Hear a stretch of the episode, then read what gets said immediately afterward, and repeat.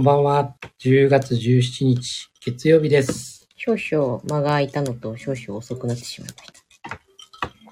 すいません。すはい、すいません。いいません。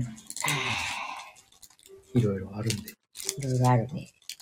ちょっと今、1000人はおこです。いやいやいやいや、もう大丈夫ですよ。とても美味しいお酒を発見したので。アルコール4%という、限りなく、下戸に優しい甘いお酒。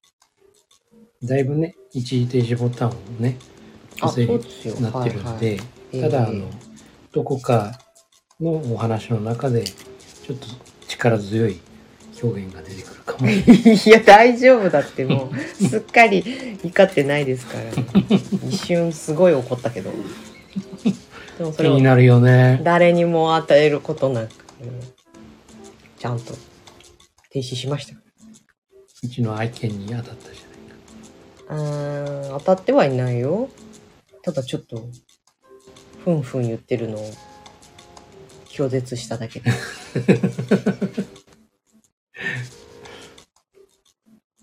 はい。はい。今日のネタは何ですか？この間、あの、なんだっけ、読書家、何さあ、浩平さんん？うん。の方がね、うん。まあ、インサイドアウトのね、うん。話とか。していただいたじゃないですうん。か。改めてこのインサイドアウト、はい。これについて部屋。お話ししたいな。あ、はい。お話お話できたら。ありがたい。おいや、違う違う違う違う違う違う。お告げじゃない。ファシリテーターからのありがたいお説教。違う違う違う。まあ、結局、忘れがちじゃない。うん。インサイドアウト。そもそもインサイドアウトっていう言葉がな、うん。難しいよね。難しい。影響の輪。それも難しいよ。難しい。うん。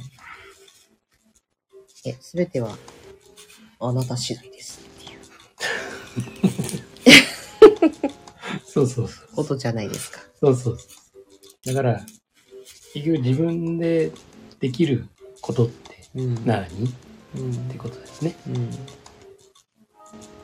だから自分でできること、自分で変えられること。うん。そこに気づくと、うん。周りのね、他の人たちのさ、うん。そういう動きだとか、うん。考えだとか、というものもね、いわゆるその俯瞰して見れるよううん。になる。そうだね。うん。こう、例えば、あの人は私のことが嫌いなんじゃないだろうか。うんっていうのは、はっきり言って考えてもどうしようもないことだよね。そうですね。嫌われていたらどうしよう。どうしようもないんですよ。まあ、ちょっとこう言うと身も蓋もない感じだけどうん。でもそれに気づくと、気づくとっていうか、うん。きまあ、考えてもしょうがないんだなっていうことに、そう。それを把握できるとうんうん楽になるよ。そうなんだよ。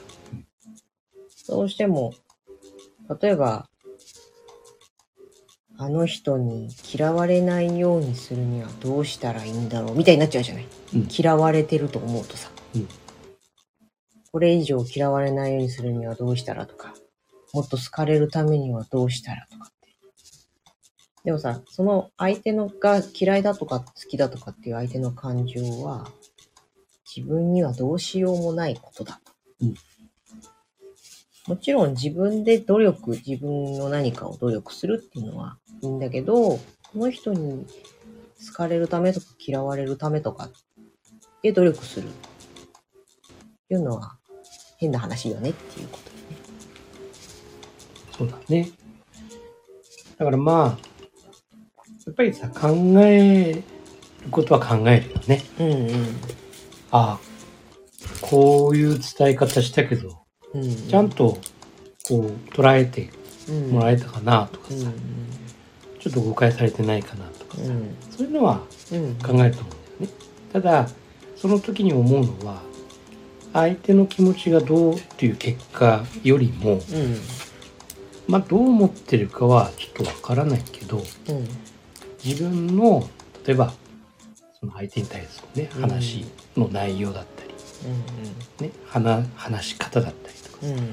というものが正しかったかうんうん。ちゃんとしたものだったのかな、うん。内容もね。うん。というのをそっちの方を気にする。うんで気にした時にあここが欠けてたんだそういえば。うん。あこれはちょっと強く言い過ぎたのかもしれないなとかさ、うんそのやっぱり自分のできることっていうのはさ、その結局話すことだったりさ、内容を詰めることだったりさうん。それがちゃんとできてきたできたのかなっていうその振り返り。うん。というのは俺はした方がいいと。思う。そのことによって相手がどう捉えてるかわかんないけども、あもっとこうすればおそらくうん。例えばもっと短くねうん。で相手にも分かりやすくね表現できただろうなみたいなね、うん。こういう振り返りをできるといわゆるこれがねうん。自分のできることだから。うん。でさらに自分をねその高めていくっていうさだね。次につながっていく、うんということをこう繰り返していけばうん。知らないうちにねそうやって自分のことを理解してくれる人とかがうん。増えてくる。っていそうですね。うん。だから相手の心を期待するっていうことよりも自分が本当にまあビジネス的に言うといいパフォーマンスができてるのかうんうん。というようなそこをこう意識した方がうん。より人生ってね、うん。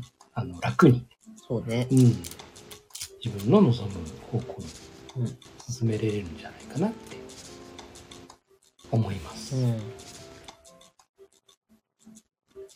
だから常に他人から影響を与えられているうんと思っちゃうと、うん他人なり状況なり環境なり、まあ、そういう外的要因にいわゆるアウトね、うんアウトに影響を及ぼされて自分が決まってしまっているってうん言うんじゃないのよってとこね。そうですね。うんそうそうそう。で、ただこうやってさ、自分のことじゃない。うん自分のできることをさ、うん振り返るじゃない。うんでも、振り返るときにさ、自分のことだからさ、うんわからないうんうんそうなんだよね。これがいいのかどうかってさ、わかんなくなるときあるよね。うんその時ほど、千人がね、うん以前言ってましたけど、幽体離脱をすうんうんるんですよ。幽体離脱をして、自分というものを、あたかも他人のようにね、うんうん自分を見る。そして、その話した内容だとかっていうのを、その他人が話したかのようんうな感じで見てみる。うんそうすると、なんとなくね、分かってくる。うんうんまあ、それが慣れてくるとね、その幽体離脱しなくてもさ、うん普通にね、自分のことっていうのをさ、見れるようになるんだけどさ、最初のうちっていうのはなかなかね、こう自分自問自答しながらでもさ、やっぱりいいのかどうなのかってわからない。うん。うんまあそこに対する自信とかね、そういうものがねなかなか最初のうちはないんで、やうん。っぱりそれを最初の頃は、うん幽体離脱。意識して幽体離脱。さて、自分って、うんね、あのワンシーンを思い出しながら、うんこう、テレビを見るかのように、その自分の言ってる姿をこう、うん見てみる。そうすると、なんとなく、あ、ここかな。とかね。うんあ、割とできてるじゃん。とかね。うんそういうふうにね、こう、まあ、判断というかね、できるんじゃないかなっていう。あそこで大事なのがねやっぱりパラダイムっていうことだよね。ものの見方は様々で人によっても物によっても違うのだということが腹落ちしていればさ、うん。ああこういうふうにこっちから見たらこうだけどこっちから見たらこうなのかなっていううん。非常にひなんていうか確実な正解とか、うん。まああんまりないね。よね。何事にもね、うんそういう曖昧なものだということを分かっておくっていうのも非常にこう流動的なものだというか。そうなんだよね。結局さ、自分もそうなんだけどさ、うん。他の人もさ、まあこれ全て人間関係の話じゃない？うん。で、より良い人間関係をね、こう、作っていく上でね、うん。まあそういうパラダイムがあって。結局、自分もそうだし、相手もそうなんだ毎日同じ気分でいるわけないよね。うん、ない。だから、ある一定の考え方はあるにせよ。やっぱりその時々の、うん。その人の感情もね、うん。絡んでくるじゃない。例えば忙しくてうん。ね、本当だったら、うん冷静な状況だったらさ、分かってくれるところが、すごい忙しい。うん。うん。だからもう時間もない中で焦っている。そういう人にこう、同じように言っても、結局伝わらない。うん。で、そこに対してさ、あれ、普段うん。あの人にこう言ったら伝わるのに、なんか今日違った。うん。うん。え、なんでこっちの、こっちが悪いの？みたいなさ、そういうふうに思う人もいるじゃない。でも、みんな一定じゃないよねって。うん自分もそうだよねって。やっぱりそこもね、あの、分かった上でね、話すっていうかね、そういうふうにしていくのがいいんじゃない？う。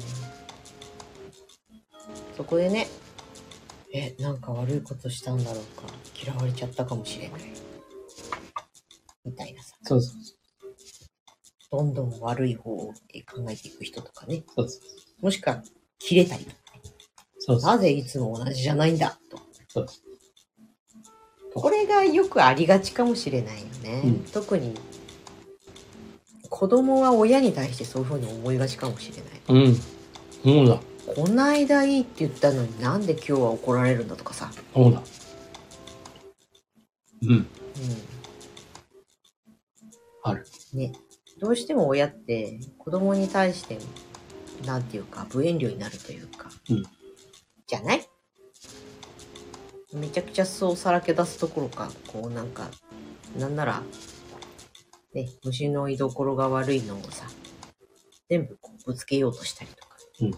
しがちだったりするから、この間言ってたことと違うとか、うん。この間はこれいいって言ったのになんで今回はダメだって言うんだ、うん。とか、お兄ちゃんにはいいって言ったのになんで僕にはダメなんだ？とか、そう。まあまあ怒るよね。これだ。うん。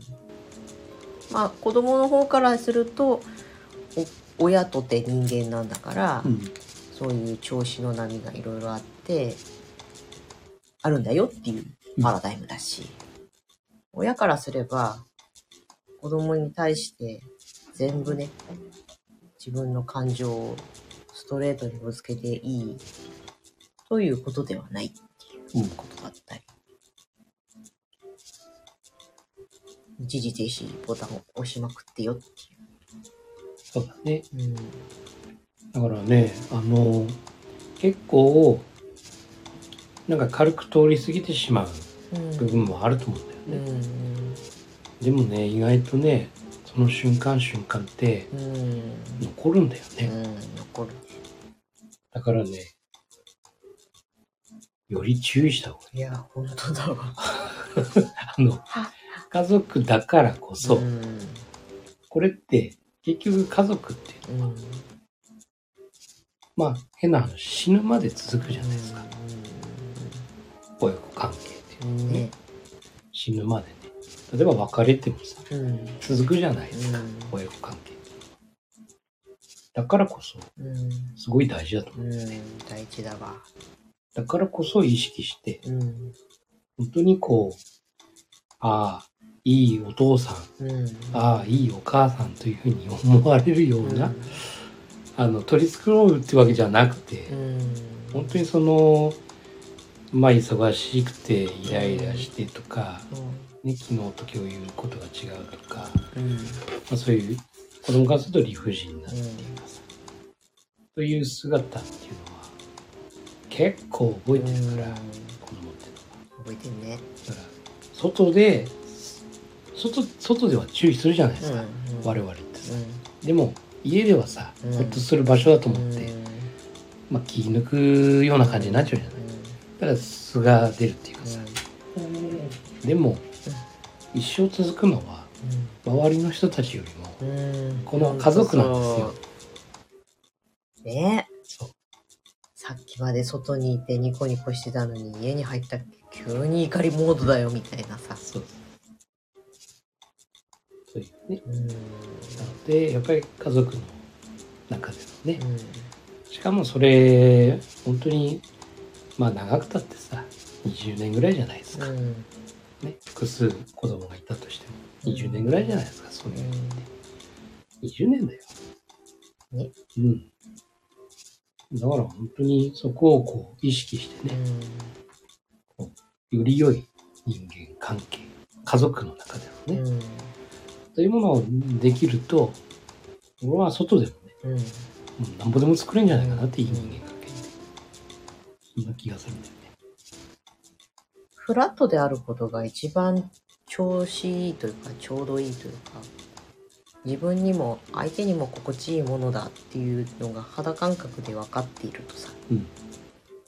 そうあろうとするじゃない。そうそうそうアップダウンが激しかったりするとねそううんなかなかに大変ですけどねうんそういう姿を親がガンガン見せてるとそういう風になっちゃうよね、なるねうんそうそうまあそれを見てねはあってこう達観してさ反面教師にできるぐらいになってればいいけどうん。そうそうそう。まあ、これだから、まあ家族もそうなんだけど、会社もそうだよね。うんうんまあ同じことが本当そうだよね。起きるよね。本当にいい、ね、あのー、30過ぎた、ね、うん。時でもさ、なんすかこの理不尽な昨日言ってることと今日言ってることと違うじゃないですかって。な、何、何なんですかこの 上司みたいなさ。ね。うん。やっぱりそれって、もちろんすごいカリスマ的なうん。ね、発想力もあったりとかさ、統率力もあるよカリスマ的な存在の上司だったけど、うん。うん。一方でね、そういう理不尽な目がねうんあったりすると、忘れないもんね。忘れないね。うん。もうあれからね、もうそういう会う、会会わない、うん。もう引退しちゃってるからね。うん会わないけども、うん。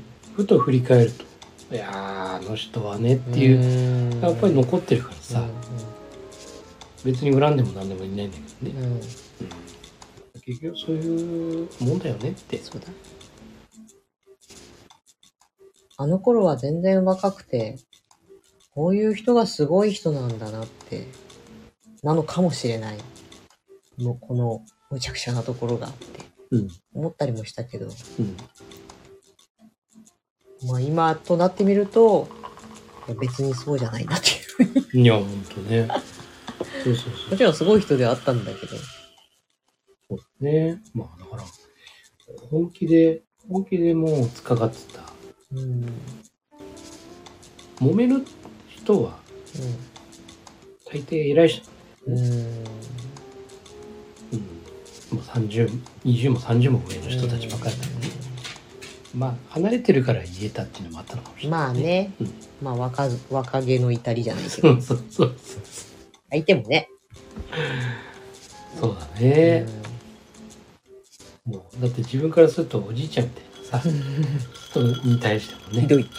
そう、言ってたからね、本当に。もう、そのエリア、地域ではものすごい名だたる、ね、うんあの、社長さんとかそうだね。に対してね、若い小僧がさ、そうだね。物申してた。恐ろしかった。私も別に権力に迎合するタイプじゃないから。あの、いいんだけど、恐ろしかったよ。当時のあなたは。諸刃の剣だった。まあでも、ね、あのー尊敬してる部分があるからこそ言うんだよ。うん、まあね、期待してるからね。その、その当時ね。ううん。なんで、ん。うん。こうなっちゃうのああなたほどもあろう方がそう。そうそうそうそうそう。みたいなね。そうね。だからまあ、その方がね、全然恨みもなんもないから、うん。仮にね、お亡くなりになりましたってうん。言ったら、必ずね、俺はお葬式とかうん。行くと思うんだけど、うん。で、ね、お疲れ様でしたっていう感じでね。ただ、思い出すのはやっぱり、うん。その理不尽な部分そうだね。やっぱりね、やっぱ思い出すと思う。あの、間違いなくさ、改装するじゃない、みんな。んうその時出てくるんだ出よね。てくるね。いい人だったけどめちゃくちゃだったよね。そうそうそうそうそうそうそう。だからそういうのがね、やっぱり残る。うん。だから本当に一瞬一瞬ってすっごい大事で、うやってる本人はそんな意識ないん。うん。と思うんだよね。そうね。うん。あの悪気があってやってうるわけ。ん。でも自分の言動や自分の行動がどれだけ周りの人にねこう影響を与えるのかっていうところをやっぱりもっと意識して普段過ごしてまあそれが外でもね家の中でもそうなんだけどさ過ごすとより良いね人生になるんじゃない？のかなうん。本当に一瞬一瞬だから。うん。ね。うん。それを大事にね。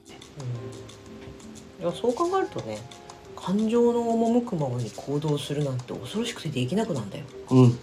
うん。そう。もちろんただ一人、うん。誰もいないところでキーってなって皿割るとかだったらいいかもしれないけどさ。そうそう。一人でも誰かの目に触れるところで何かをやらかしたらっていう風にねそうそう。だから、車の中では結構、わーっていうのはやつね。うん一人でねね。まあ、そこに運転にね、うん現れないようにね、気をつけなければならない。ねはいはいついついね、そうそのままアクセルを踏み込むとねそう、そう。そこを抑えながら、わーってこうね、騒いでいる。うん、うん、それはやったな、やっぱそうだね。私もやってた。それをやらなきゃ家に帰れない感じだったから。り。うん。昔はね。うんだから、一瞬一瞬、今をね、うん。生きると。そう、大切に行動する。この言動がどう影響するのか。結局、自分のできること、ね、さっきの影響の輪っていう、インサイドアウトだけどやっぱり自分の行う行動、言動が、どれほど周りに対する影響があるのか。たとえねこう大きな湖に一個投げた小さな小石でもそれは波が立つんだよっていう、うん。なんかあるじゃんそういう格言忘れたけど、そうそうそうそう。あるんです。それは遠くまで行くからね。そう。ね。そう。そして対岸にぶつかって自分に返ってくるんだよ。そう。だから、自分ができること、それをいいことね、うんうん。それをしていくとうん。広がっていくわけでしょ。うん。悪いことすると、うんそれも広がっていくわけでしょ。さあ、あなたはどっちを選ぶっていうね。そうだね。うん、犬もそうだって言ってるわだから、人と関わるとき、うんどんな人でも、どんな人にでも関わるとき、あなたは何をしますか？うんというところだね。うんそうですね。うんはい。はい。今日はインサイドアウトでした。そうです。これはね、もう原理原則そうだね。ね。しょっぱなの大事なとこでした。はい。はい。そんな感じで今日はおしまいにしましょうか。はい。あれカンペがなかった。はい。そろそろ覚えなきゃね。はい、どうぞ。未来のあなたを作るのは、今の思考と行動です。今夜もありがとうございました。はいおやすみなさい